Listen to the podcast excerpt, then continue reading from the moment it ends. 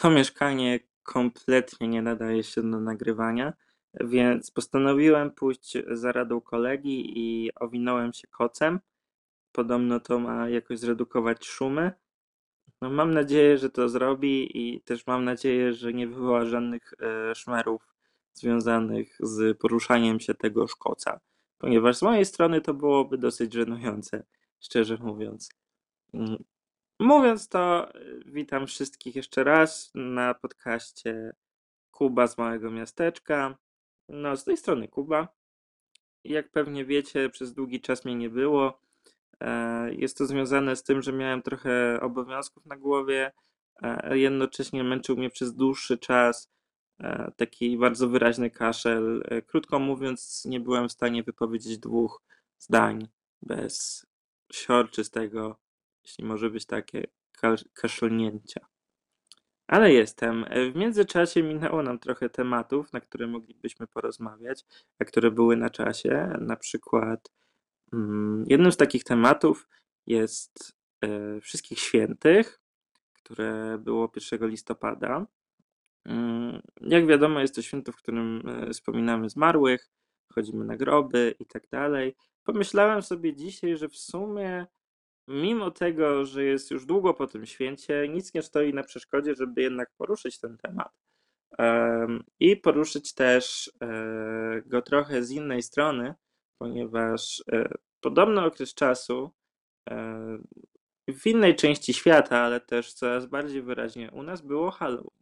Halloween to też różne przerażające rzeczy mm, i porozmawiamy o różnych strachach, które mamy, Mam nadzieję, że materiał Wam się spodoba. Zaczynamy. Jeśli byliście kiedykolwiek na polskim cmentarzu w Dniu Wszystkich Świętych mm, albo dzień później, e, wiecie jaka to jest feria e, lampeczek i jak jasno tam potrafi być. Mm, najfajniejsze, znaczy najfajniejsze, najlepiej wyglądające cmentarze w tym okresie to są te, według mnie, które znajdują się na wzgórzach, i ma się taką po prostu um, ścianę lampek. Dzięki temu e, taki właśnie cmentarz jest w Legionowie.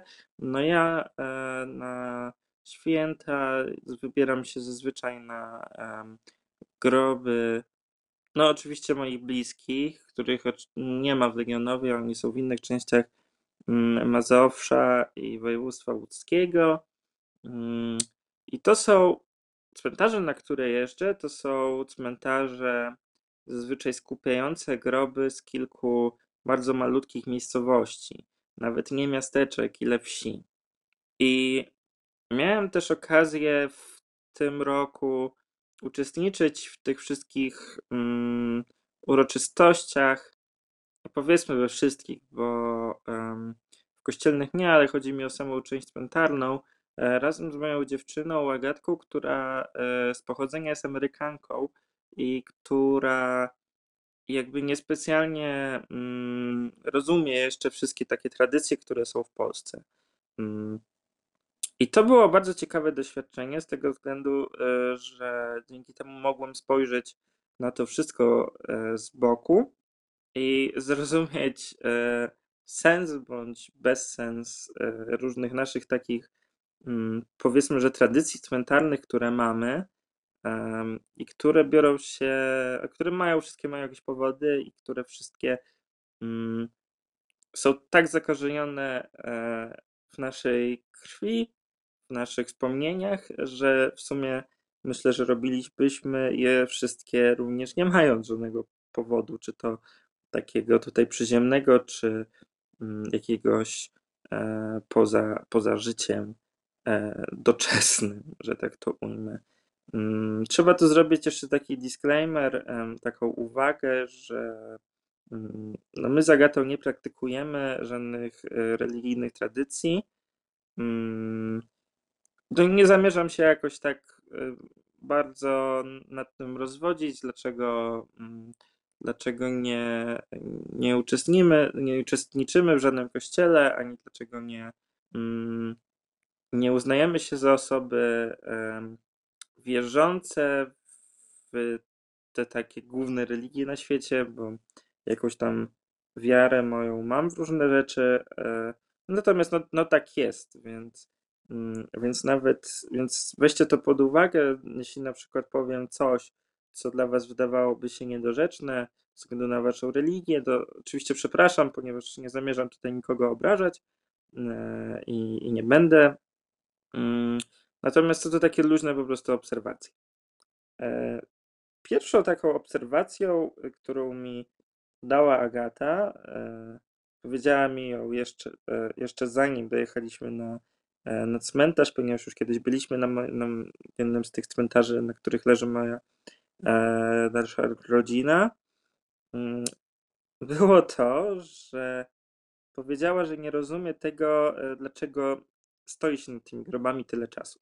I szczerze mówiąc, dało mi to taką zagwozdkę, ponieważ rzeczywiście, dlaczego jak przyjeżdżamy na wszystkich świętych, czy kiedykolwiek tam, mm, dlaczego stoi, potrafimy stać na grobach różnych łącznie 2-3 godziny? Dlaczego to tyle trwa? I oczywiście od razu znalazłem odpowiedź, e, niezwiązaną nawet z kwestiami religijnymi, ponieważ jak się stoi na cmentarzu, to nie trzeba się wcale modlić. Mm, Tak naprawdę ja przyjeżdżam na cmentarz nawet nie po spokój, którego oczekiwałoby się po takim miejscu, nie po jakiś taki, mm, jakieś takie oderwanie od spraw doczesnych, natomiast tak naprawdę przyjeżdżam tam po refleksję i po taką melancholijną nostalgię, która e, tkwi we mnie, jest chyba w moim po prostu DNA. Mam na myśli to, że e, wiele osób na przykład, tak jakby w nawiązaniu, ale trochę na marginesie, mm, wiele osób przyjeżdża na cmentarz i e, rozmawia o tym, co się dzieje, co w polityce, co tam e, w danej miejscowości się dzieje, czy tam dany burmistrz jest ok, czy nie, czy się dobrze jechało, czy obiad smaczny, inne takie rzeczy. Ja bardziej wolę wykorzystać ten czas i trochę pomyśleć mm, i powspominać. Wspomnienia to oczywiście naturalna rzecz w takim wypadku, ponieważ przychodzi się na grób na przykład mm, mojego dziadka, mojej babci mm, i zaczynam przypominać sobie momenty, które pamiętam e, z czasu spędzonego z nimi, a jako, że na przykład właśnie babcia czy dziadek to e, osoby, które głównie widziałem gdzieś w wakacje, w lato, e, podczas odpoczynku, to większość tych sytuacji jest super pozytywna. e, I to jest właśnie ta rzecz, e, pod którą nie tylko ja przyjeżdżam na cmentarz, to znaczy jakby samemu sobie mm, powiedzmy, że udowodnić swoją pamięć, ponieważ e, my pamiętamy o naszych zmarłych bliskich, staramy się o nich pamiętać, ale e, taką kropką nad i jest jednak przyjazd na ten cmentarz, postawienie tego e, znicza i, i pogdybanie chwilę na temat danej osoby. I nie to, żeby to tej osobie, przynajmniej e, w tym, w tym moim niewierzeniu, miało cokolwiek przynieść, bo wiadomo, że religijny aspekt to już zupełnie coś innego i o tym w ogóle nie będę mówił. Natomiast, no mimo tego braku jakiegoś widzialnego efektu, mm, czujemy ten efekt w nas samych, że nawet lepiej się czujemy z tym, że pamiętamy o danej osobie.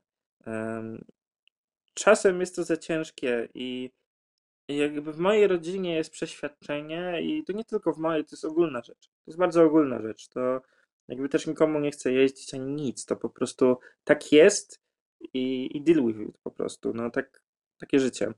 Ale w wielu rodzinach jest takie przeświadczenie, że em, jeśli nie jeździsz, na, nie jeździsz na cmentarz, jeśli nie wykupujesz mszy za kogoś, jeśli nie stawiasz tych lampek mm, i tak dalej, to tak naprawdę nie pamiętasz. I jakby no nie, nie wchodzi tu w grę to, że powiedzmy nie masz czasu, e, czy możesz tłumaczyć, że myślisz o tej osobie, nawet codziennie, ale nie, nie, musisz, musisz przyjechać, musisz być danego konkretnego dnia tam, żeby inni zobaczyli, że tam jesteś, bo jak nie zobaczą, to też będą mówić, że cię nie ma. Mm, Jest to takie małostkowe myślenie, moim zdaniem, ponieważ mm, ja o swoich bliskich pamiętam i staram się pamiętać poprzez czyny. Czyny są czymś, takim, poprzez co jakby najlepiej jest wyrażać szacunek dla zmarłych. E, oczywiście wiadomo, też jest inna taka sprawa, która znowu zrobię dygresję, ale e, inną sprawą jest to, że mm, nie mamy obowiązku tak naprawdę myśleć o zmarłych tylko i wyłącznie w sposób dobry. I to jest coś, co też wielu, wiele osób stara się nam wmawiać. E, na przykład inne osoby, które znają daną postać mm, z innej perspektywy niż my, z lepszej perspektywy, z bardziej takiej wybielonej perspektywy, mm, mówią nam, że mówią nam dobre rzeczy o tej osobie. Jeśli nie chcemy z nimi pojechać na ten cmentarz, e, złożyć jakby mm, jakiś tam szacunek tej osobie, jak to właśnie wielu osób, wiele osób uważa, że, że właśnie w ten sposób wyraża się szacunek tej osobie, która zmarła. E, jeśli nie chcemy z nimi pojechać, to oni uważają to za jako, e, jako brak szacunku, który, na, który należy się każdemu bliskiemu zmarłemu. I uważam, zresztą nie tylko ja, że to nie jest prawda, ponieważ nie powinniśmy oceniać osób poprzez pryzmat tego, czy są naszymi bliskimi, czy nie są, ale poprzez tego, jakimi są ludźmi. Jeśli jakiś nasz bliski okaże się po prostu złym człowiekiem, robi bardzo złe rzeczy, to my nie możemy um, pozwalać na to, nawet prawo nam nie pozwala pozwalać na to, żeby robił dalej złe rzeczy. Um, I mamy tak naprawdę prawo oceniać każdą osobę, e, jeśli postępuje e, źle. I nie mówię o takich kwestiach światopoglądowych, że na przykład ktoś ubiera się w inny sposób niż byśmy chcieli, że ktoś wyraża siebie przez, przez powiedzmy jakiś tam e, mocny makijaż, czy powiedzmy e, ma inny styl życia niż my. Mi chodzi o takie naprawdę złe rzeczy. Złe rzeczy. Pamiętajcie, że nie macie obowiązku po prostu um, mówić dobrze o kimś tylko dlatego, że zmarł. E, natomiast no, u, mnie, u mnie to nie jest, to nie jest akurat case. Mm, I widzicie, i zapomniałem o czym miałem powiedzieć znowu. E, to jest bardzo częste i nie zrobiłem sobie planu. Postanowiłem pójść tak na, e, na freestylu, ponieważ mam tyle przemyśleń, że na luzie zapełnię cały odcinek. Właśnie, miało być dziedzictwo danej osoby z którą mamy dobre wspomnienia, polega na tym, że, e, że pracujemy dobrze dla świata, w sensie ktoś jakby dał nam coś z siebie kiedyś, nauczył nas czegoś, bądź dał nam życie i jakkolwiek nienawidzimy tego życia i tak dalej, to jednak cały czas staramy się być dobrym człowiekiem i robić dobrze to, co robimy, i robić dobre rzeczy dla innych stworzeń. Mm, I całej fauny, flory i ludzi na tej planecie. I to jest największy szacunek, jaki można oddać e, zmarłemu. Zresztą nie tylko zmarłemu, ale też państwu, ale to już in, inna kwestia takiego patriotyzmu. Jakby jeśli chcemy e, zachowywać pamięć o tych ludzi i mm, myśleć o nich, e, nawet nie tyle myśleć, ile po prostu właśnie zachować, tak jak mówiłem, zachować ich pamięć w jakiś sposób. Róbmy po prostu dobre rzeczy, pomagajmy innym. E, sprawmy, że ta osoba, gdyby żyła, byłaby z nas naprawdę dumna. To jest, to jest takie przesłanie, które warto zawsze z cmentarza wyciągnąć, by ta wizyta nie była tylko jakby momentem, w którym możesz porozmawiać z, in, z innymi, albo możesz porozmawiać z osobą zmarłą i poczuć się lepiej e, z tym, że jej nie ma, ale też, żeby wyciągnąć coś z tej wizyty dalej w świat i dzięki temu sprawić, że śmierć danej osoby, nieważne czy ze starości, czy przedwczesna, mm, nie poszła na marne. I żeby ta pamięć o tym człowieku też nie poszła na marne.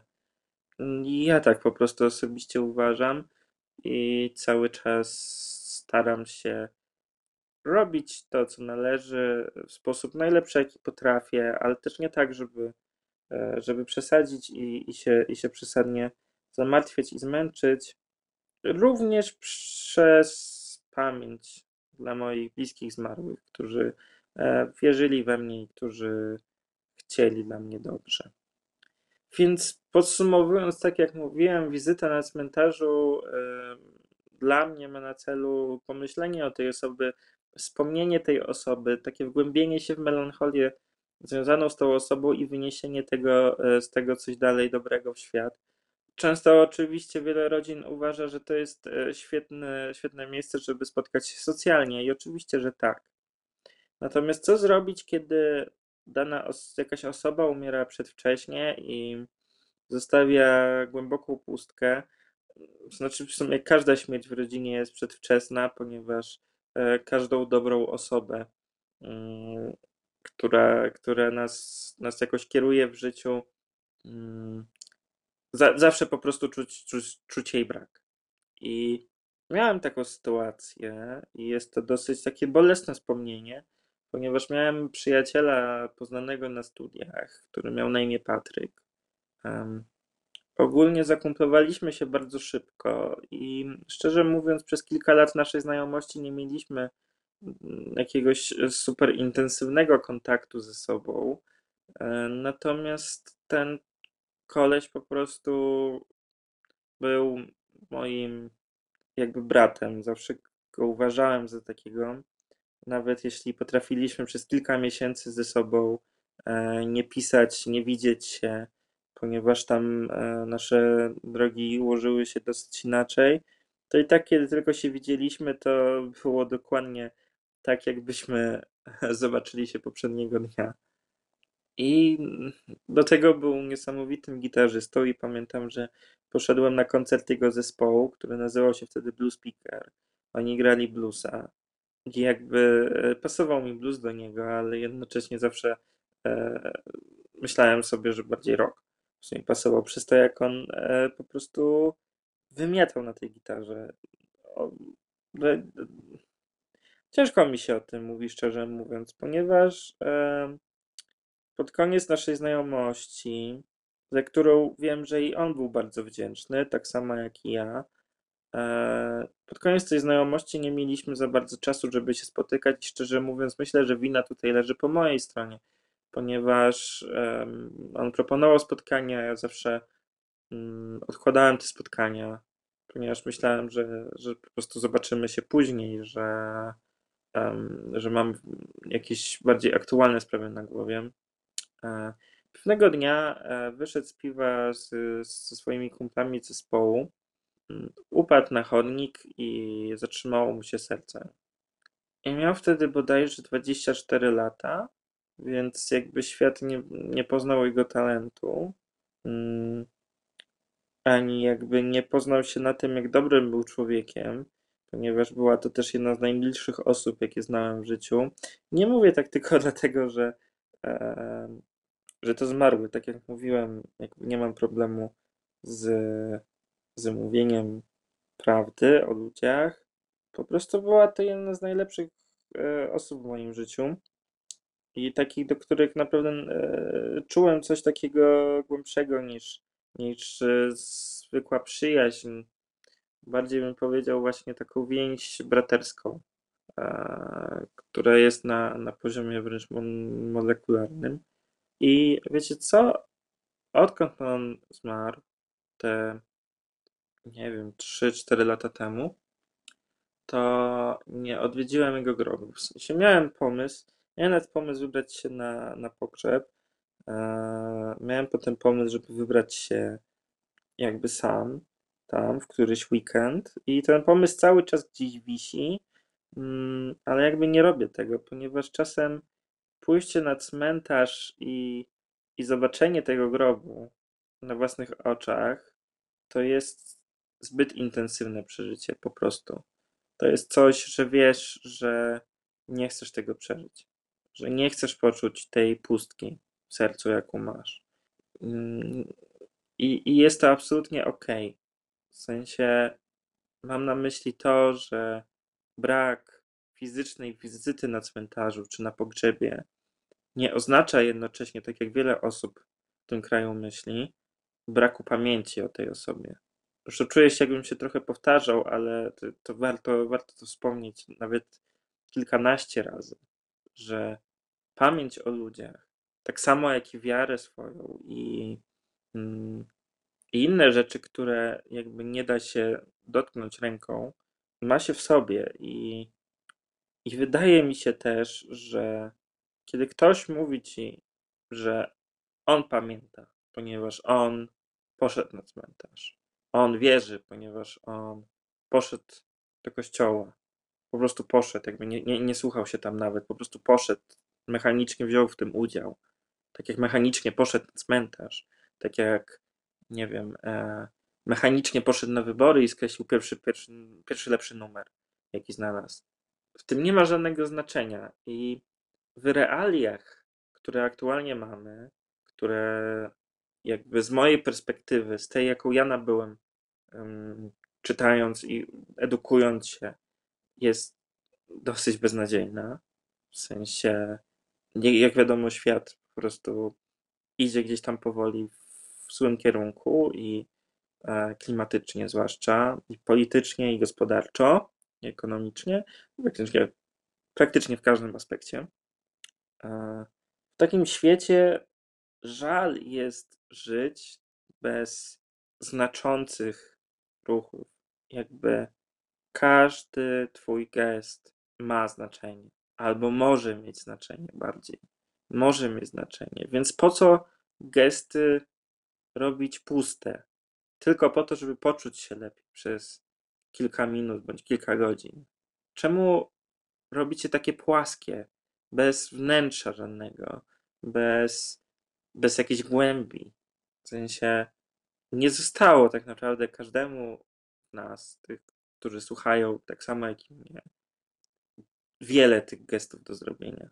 I nasze gesty, w związku z tym, jak małe znaczenie mamy na świecie, choć wierzę i bardzo bym chciał, żeby każdy z Was miał o wiele większe znaczenie w świecie, nasze gesty są małe i one globalnie niewiele znaczą, tak naprawdę. Ale, ale o ile bardziej wartościowe byłoby nasze życie, gdybyśmy wszystkie nasze uczynki określili jakąś wartością. Gdyby każdy tak zrobił, nagle nasze wspólne czyny miałyby o wiele większy sens dla wszystkich. Ale nawet nie o wszystkich tu mówimy. Mówimy, mówimy to o tobie, o mnie, o, o każdym pojedynczym człowieku, który tego słucha. Mam na myśli to, że nie potrzebuję iść na cmentarz, żeby pamiętać o Patryku i na pewno długo nie pójdę, ponieważ sama myśl o tym sprawia, że jest mi po prostu źle, ale wiem, że w moim życiu ten mój kumpel zawsze będzie i że każdy czyn sprawiający, że będzie lepiej innym, będzie lepiej mojej dziewczynie, będzie lepiej nawet mnie. Każdy czyn artystyczny, czy każdy, każde, każde miłe skinięcie do innego człowieka, bądź wpuszczenie kogoś przed sobą do autobusu, czy cokolwiek, każdy taki mały gest będzie miał w sobie Patryka. Będzie miał w sobie to, co zostawił we mnie, czyli pozytywne uczucia i pozytywne wartości, za którego zapamiętałem. I właściwie na tym chciałbym skończyć temat tych cmentarzy. Nie tylko dlatego, że jest to, stało się w sumie dla mnie to dosyć cięższe niż myślałem, ale również dlatego, że trochę wyczerpałem ten temat, ponieważ wiadomo, że jakby nie, nie zakazuję nikomu palenia zniczy, czy przychodzenia na cmentarz. Mm, To nie, nie, no, jeśli ktoś tak zrozumiał, to, to, to, się- to się nie zrozumieliśmy po prostu. Ponieważ e, no, no, chodzenie na cmentarz jednak pomaga. Pomaga się nie tylko wyciszyć, ale też em, pogodzić się z pewnymi faktami. Tymi dokonanymi i tymi, które dopiero nadejdą na każdego z nas. Natomiast wierzę, że w każdym naszym geście, tak jak mówiłem, kryje się znaczenie i em, prawdziwe, prawdziwy szacunek dla zmarłych, tak samo jak i dla swojego na przykład kraju, czy swojej grupy społecznej, czy czegokolwiek, kryje się w tym, żeby być po prostu dobrym człowiekiem i tak właśnie chciałbym skończyć ten temat. Huh. Okej. mamy to za sobą. E, ja chyba jeszcze przez jakiś czas nie będę miał tego za sobą, ale cieszę się, że, że o tym pogadaliśmy. E, po prostu po prostu chciałbym, żeby było lepiej dla wszystkich i chciałbym, żeby nic nie szło na marne i nic, żeby niczemu nie brakowało sensu i, i tak to sobie układam w głowie i, i w sumie jeśli ktoś czuje podobnie, to, to również a, polecam. Okej. Więc przed wszystkimi świętymi e, zdarzyło się Halloween. I Halloween to jest nadal święto, które em, u nas w kraju bardzo nie jest zbyt miło przyjmowane, ponieważ mamy swoje, swoje święto, mm, które jest mm, katolickie, choć wywodzi się oczywiście ze starych czasów, bo kiedyś święto było kompletnie inne w tym samym okresie, były dziady. Natomiast jest Halloween. Halloween jest dobre dla osób, które są ateistami, które e, jakby chcą mieć z tego czasu coś miłego. Ponieważ wiadomo, że dla nas, znaczy dla nas, mam na myśli dla. Cholera. W sensie dopiero teraz o tym pomyślałem, że jako osoba, która niezbyt jest okej z dominującą religią w tym kraju, jak i w sumie każdą inną, nie powinienem za bardzo utożsamiać się ze wszystkimi świętymi, natomiast robię to, ponieważ jest taka tradycja po prostu. I teraz jest to właśnie ciekawe, jak wydarzenia religijne wpływają na tradycje e, i, i jak łatwo jest pomyśleć o tym, że, że jak jestem Polakiem, to wspieram katolickie święta. No bo trochę tak jest. Trochę tak jest w tym kraju. Ciężko się od tego oderwać.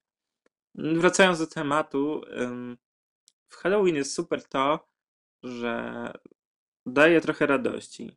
Ponieważ jako, tak jak mówiłem, wszystkich świętych, w sensie chciałem powiedzieć, wszystkich świętych jest to czas zadumy, refleksji, mm, jakiegoś takiego pomyślunku o własnym, e, własnym losie i własnym, własnej śmierci i tym, co za tym ma podobno przyjść. Natomiast Halloween jest bardziej zabawą. I wszyscy przeciwnicy mogli powiedzieć, że to jest dziecinne, to jest niepoważne. Mamy poważne święto i poważne problemy. Natomiast ci ludzie, oni tylko się bawią i nie mają żadnego szacunku. Natomiast e, wydaje mi się, że e, zwłaszcza w przypadku Polski, takiego kraju, w którym tak bardzo świętuje się to święto katolickie, jakim jest wszystkich świętych, mm, coś zupełnie drugiego bieguna jest bardzo przydatne. I to z tego prostego względu, że e, na pewno się ze mną zgodzicie, że święto takie jak e, wszystkich świętych potrafi być mocno depresyjne.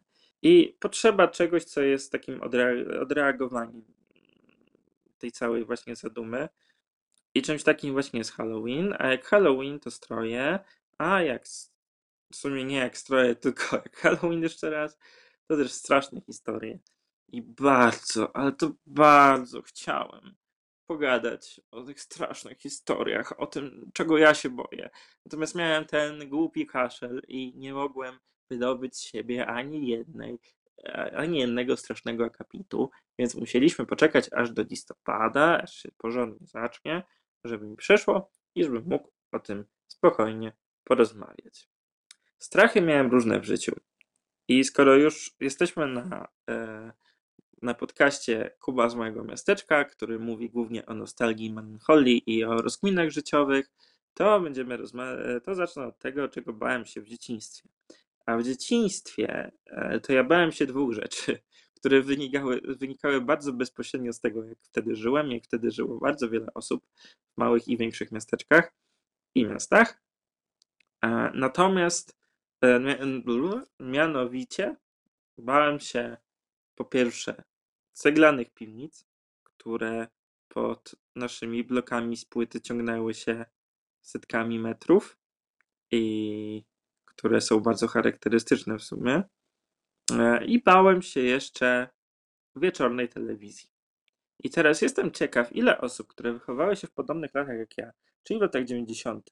bądź wczesnych 2000, ale bardziej mówimy o 90., też miała dokładnie te same strachy.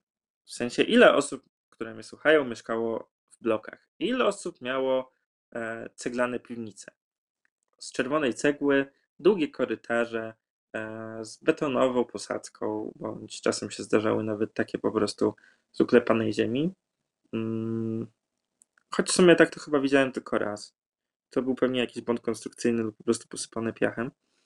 Tak czy siak, ceglane długie korytarze e, z niedostatecznym oświetleniem, czyli jakimiś lampami raz na 20 metrów. I po obu bokach tego ceglanego, strasznego korytarza, który w większości krył się w mroku, były drewniane drzwi, które na miano drzwi jakby chciały zasłużyć, ale nie do końca mogły, ponieważ były to po prostu deski co kilka, kilkanaście centymetrów. Zrobiony z nich jakiś taki szkielet drzwi po prostu.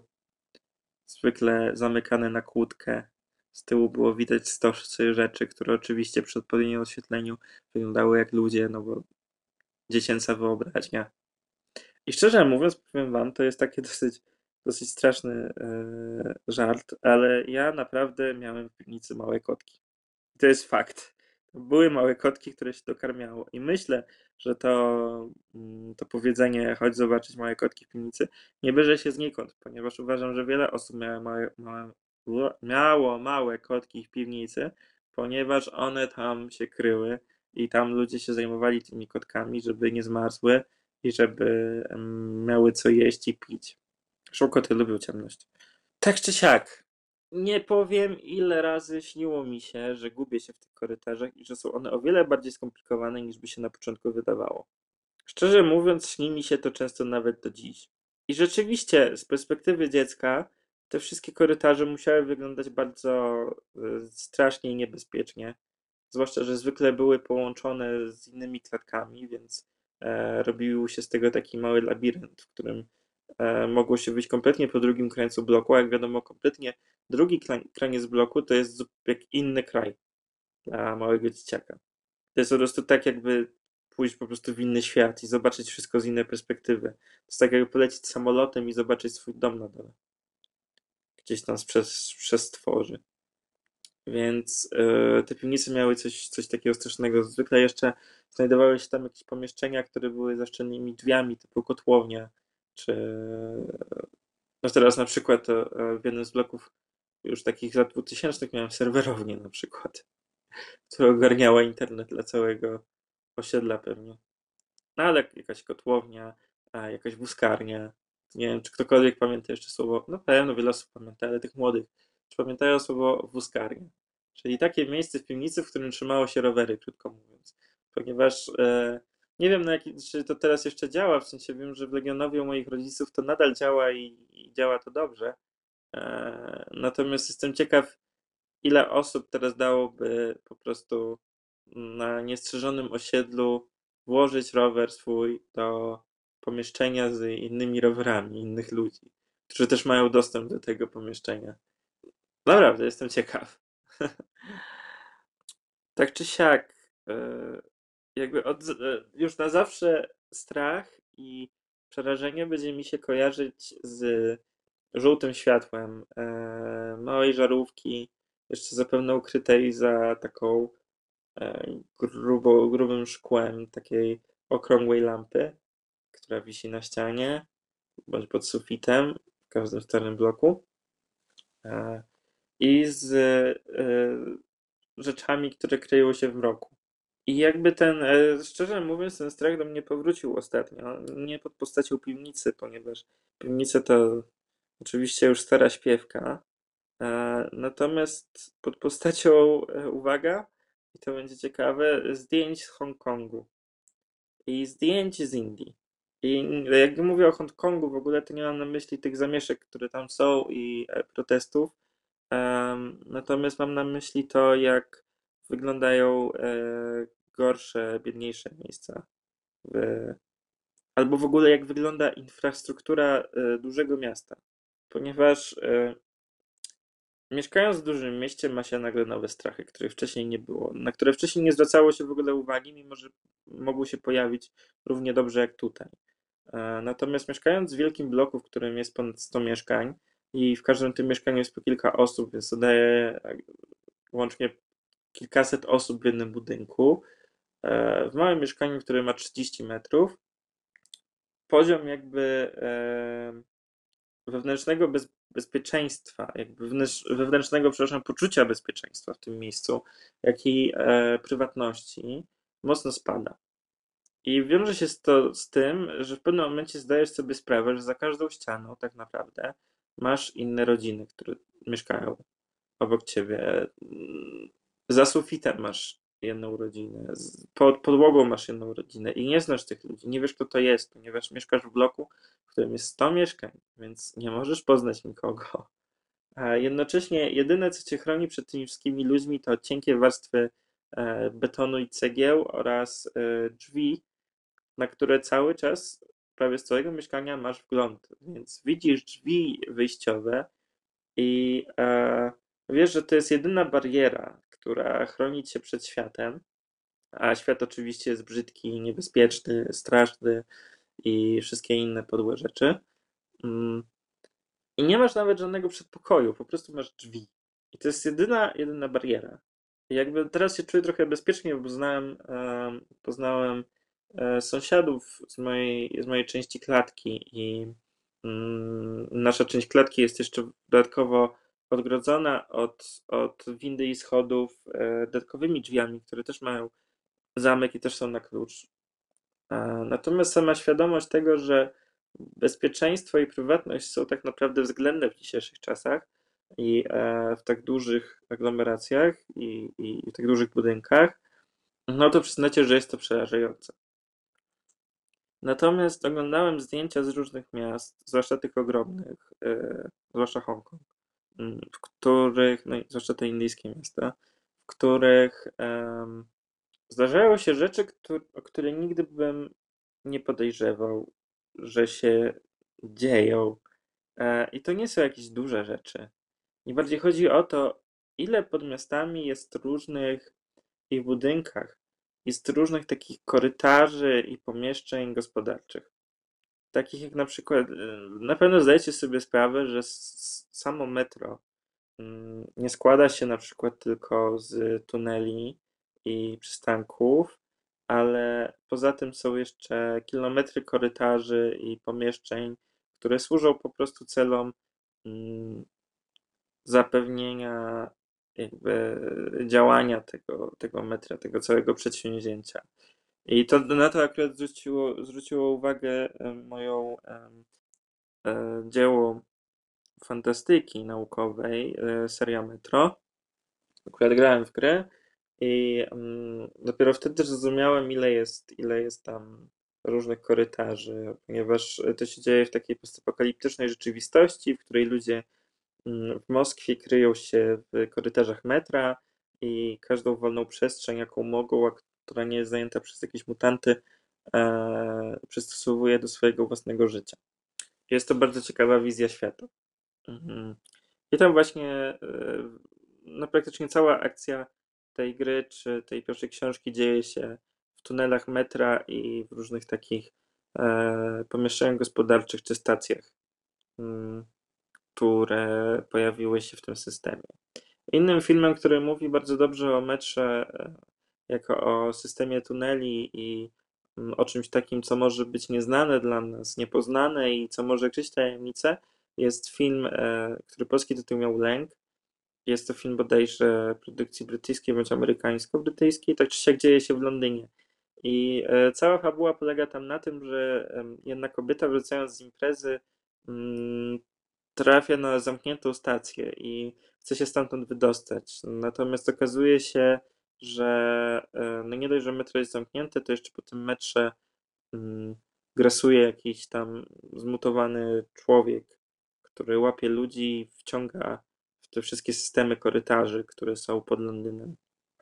E, było to bardzo przerażające, ale szczerze mówiąc, wcale by mnie nie zdziwiło, gdyby powiedzmy w takim Nowym Jorku właśnie, czy w Moskwie, czy w jakimś innym mieście, w którym jest e, rozbudowana sieć metra były stacje, które są całkowicie opuszczone i zapomniane przez świat. W sensie nawet w Warszawie się przecież zdarzyło jakiś czas temu, że em, znaleziono magazyny zrobione w tunelach linii metra, którą kiedyś zaprzestano budować. To miała być druga linia metra, ale ze względu na to, że woda z Wisły jakby zalewała tunele, to zrezygnowano z tego i zostały tam pustostany, w których zrobiono magazyny z nielegalnym mięsem.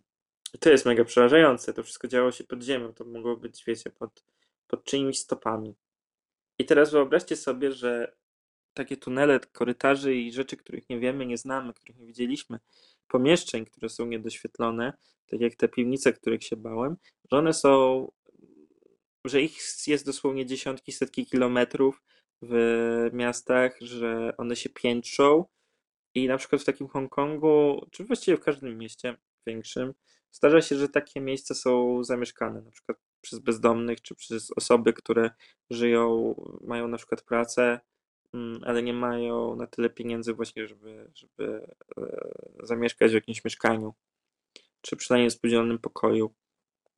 E, Właśnie w Hongkongu e, była też taka sytuacja, mm, no tam ogólnie mieszkaniowo jest bardzo ciężko, ponieważ żyje tam wiele osób, a, a jednocześnie cały czas jest tam za mało miejsca, mimo tych takich wielopiętrowych bloków, które tam się mieszczą i które też są przerażające swoją drogą, ze względu na to, ile tam może kryć się właśnie zaułków i korytarzy, jak one są monumentalne i jak one są zbudowane e, przytłaczająco wręcz. Wystarczy spojrzeć na którykolwiek i przytłacza swoją wielkością, e, swoim takim brutalizmem i, i, i taką mnogością tego wszystkiego, co tam może się dziać.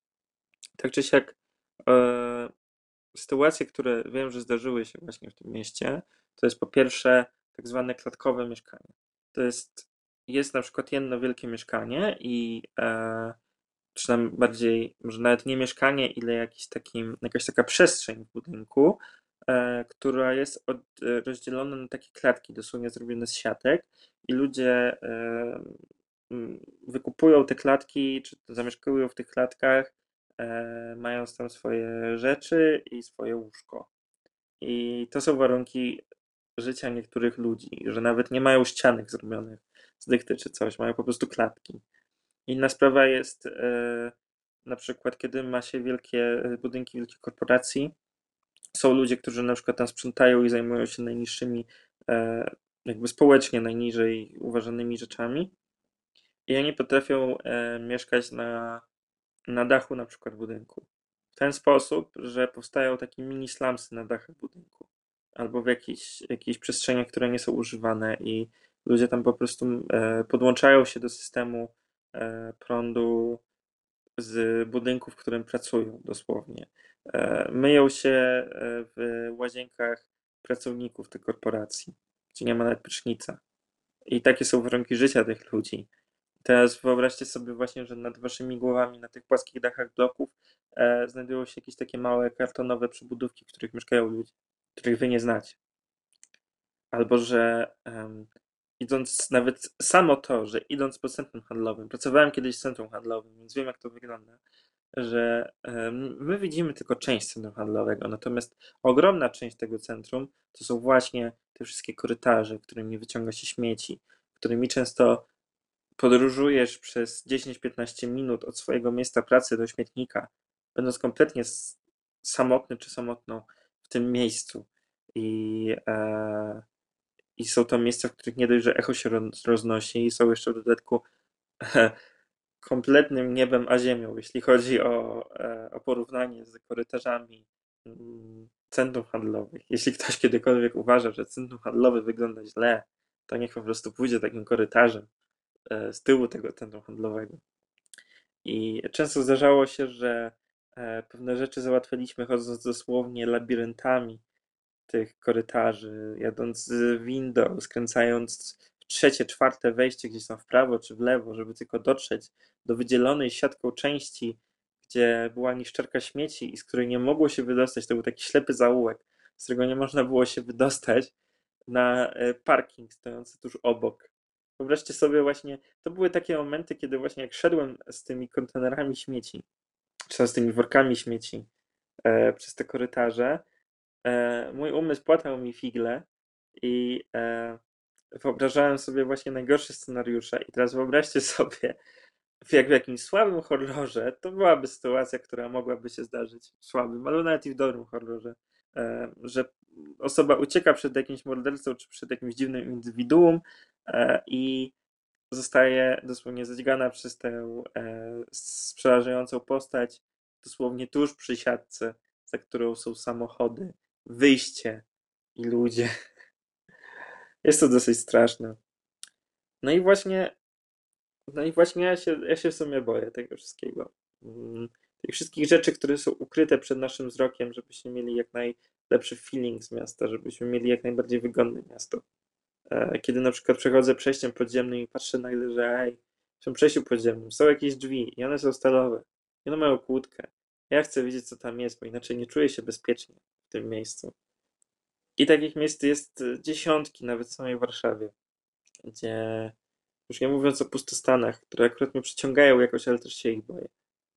I słuchajcie, kiedyś moje, em, mój koszmar związany z e, piwnicą ciemną, ceglaną, spełnił się. Dosłownie się spełnił. W sensie, będąc już dorosłym człowiekiem, poszliśmy do skłotu. E, Skłot mieścił się w takiej starej przychodni. E, Sama przychodnia, e, jak wiadomo, nie są to zwykle zbyt miłe budynki, więc ogólnie e, sama opuszczona, zaaranżowana przez tych ludzi przychodnia nie, nie była czym, jakimś takim dobrym doświadczeniem, ale okej, jakoś to tam działało. I byliśmy akurat na koncercie muzyki Noise. W sensie mówię trochę z przekąsem, ponieważ no wiadomo, jest to gatunek muzyczny, ale to jest gatunek muzyczny polegający na łamaniu wszelkich reguł. E, Więc łamanie wszelkich reguł w tamtym przypadku oznaczało to, że ktoś robił utwór e, złożony z dźwięków ulicy, które były przerywane nagłymi krzykami kobiety. I nie, nie dałem rady dosłownie nawet znaleźć tam rytmu, żeby przynajmniej móc się przygotować na ten donośny wrzask kobiety, tylko za każdym razem poskakiwałem i serce biło mi szybciej. Z tym się wiąże w sumie nawet śmieszna historia, ponieważ staliśmy tam i mieliśmy niesamowitą bekę z tych utworów wszystkich. Mm, I był taki utwór, który trwał, trwał, trwał, więc my tam się śmiejemy. I nasza koleżanka tak bardzo, bardzo, bardzo donośnie się zaczęła śmiać. I w tym właśnie momencie, kiedy ona zaczęła się śmiać, to ten utwór nagle kompletnie zamilkł i się skończył, tak bez ostrzeżenia. I jedyne, co było słychać w całym pomieszczeniu, to jednonośny śmiech. Dziesiątki ludzi, którzy tam stali, e, wszyscy bardzo wsłuchani w to, co się działo, spojrzało na nas z taką nienawiścią wręcz. Ale to było śmieszne. Tak czy siak, koncert ten dział się w piwnicy tego skłotu. I e, piwnica była ceglana, cała. I była ogromna. Było tam niesamowicie wiele różnych pomieszczeń, e, zwykle pustych, pustostanów, mm, takich e, nie, nieużywanych. Część była używana, ale też nie było w tym miejscu za bardzo oświetlenia. Więc e, wszystkie moje strachy dosłownie wyszły na wierzch i szczerze mówiąc, bardzo niekomfortowo się tam czułem. Musi, musieliśmy szybko wyjść. Jakby wyeksplorowaliśmy praktycznie cały ten budynek, tam gdzie mogliśmy wejść, ponieważ na piętro nie mogliśmy wejść, ale parter i e, piwnicę e, jakby przeżyliśmy. Mm, I jakby poznając już te, już te korytarze i tak dalej, e, nie, czuło, nie czułem się aż tak bardzo niebezpiecznie tam, ani tak bardzo niekomfortowo, ale jednocześnie myślę, że mógłbym spędzić tam nawet tydzień i cały czas jakby, jakby wiadomo, to, to, to było miejsce, do którego miało dostęp sporo osób, więc, więc dlatego ta, ta, ta prywatność i to bezpieczeństwo jest dla mnie takie ważne zazwyczaj. Może właśnie na tym to polega. Może właśnie o to chodzi, że e, boję się na przykład, że wiecie, że ktoś wejdzie jakimiś ukrytymi tylnymi drzwiami. I to jest inny taki strach, który mam. Jest taki sen, bardzo e, często mi się zdarza. E, I w ogóle bardzo chętnie bym usłyszał wasze sny i tak dalej. Piszcie do mnie mm, jakub.skarpetowski małpa gmail.com Możecie zna- znaleźć mnie na Facebooku, e, możecie napisać jakiś komentarz gdziekolwiek będzie to się dało zrobić. Ale wracając, mam sen o ukrytych pokojach. I nie wiem, jak wiele osób z Was ma sny o ukrytych pokojach. I szczerze mówiąc, przeraziłem się, ponieważ znalazłem jakiś czas temu creepypastę, e, która mówiła o tak zwanych yellow rooms, czyli em, właśnie pokoje, które pokazują się w snach, które są całkowicie żółte, mają żółte światło i bardzo mokrą, e, bardzo mokrą wykładzinę mm, i kończą się w nieskończoność. To jakby moje nie kończyły się w nieskończoność, a no jeszcze w tych pokojach był jakiś gruz i tak dalej. Moje nie, kończyły się w nieskończoność, ale były zawsze żółte, e, te moje ukryte pokoje i zawsze było tam wilgotno i był tam gruz. I jak zobaczyłem tę creepypastę w internecie, to szczerze mówiąc naprawdę się przestraszyłem. Bo jak to możliwe, że tak wielu osobom śni się jedna i ta sama rzecz? Powiedzcie mi, jak to możliwe? Bo ja nie wiem. Ja nie wiem. Tak czy siak nie chcę się akurat rozwodzić na temat tych pokojów. E, tak, tak właściwie tylko powiedziałem, żeby opowiedzieć o tej przerażającej creepypaście, którą przeczytałem i która tak na mnie wpłynęła. Natomiast to żółte światło zawsze gdzieś tam we mnie będzie tkwić jako coś ostatecznie przerażającego i myślę, że kiedy, jeśli bym robił horror, to e, horror kiedykolwiek, jakiś film czy grę, to mm, tak, tam na pewno by się pojawiło żółte światło. Natomiast powróćmy na razie do, e, do dzieciństwa i do tej drugiej rzeczy, która mnie przerażała. I na pewno wiele was, wiele z was też. I będzie to telewizja. I teraz jakby prosto jest mówić o, o przerażających rzeczach audiowizualnych, ponieważ e, wraz z dostępem do internetu pojawiło się ich coraz więcej i jest e, oczywiście lepszy jakby taki dostęp do tego wszystkiego. Więc mamy na przykład Krainę Grzybów, czy Magiczny Świat Ani, które biorą garściami z mm, starych formatów lat 80., i 90. i przerabiają je na coś nawet nie tyle strasznego, co niepokojącego.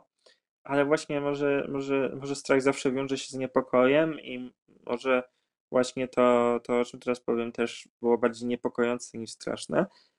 Mianowicie był program Sprawa dla reportera. On chyba nadal jest na dwójce TVP.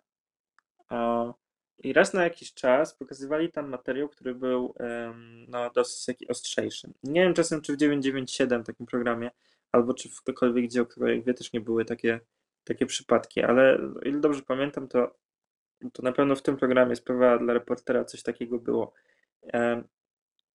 I był to taki moment, w którym prowadzący zapowiadał materiał i nagle mówił zdanie typu: Uwaga, ten materiał nie jest dobry, powiedzmy, dla osób o słabym sercu i dzieci. Albo na przykład, o Jezu, co jeszcze gorsze, prosimy o wyprowadzenie dzieci i osób z, o słabym sercu z pomieszczenia. I wiecie, jak mi to siedzi w głowie? W sensie za każdym razem, kiedy to się działo, to było naprawdę jakieś ostre, za przeproszeniem, gówno w tym programie. W sensie zmumifikowane zwłoki, które na przykład leżały e, w mieszkaniu jakimś zamkniętym na cztery spusty przez, e, przez kilka tygodni. Mm. Albo jakieś inne właśnie brutalne rzeczy, bądź nagranie na przykład, jak ktoś krzyczy i woła pomocy e, z jakiegoś tam telefonu policyjnego.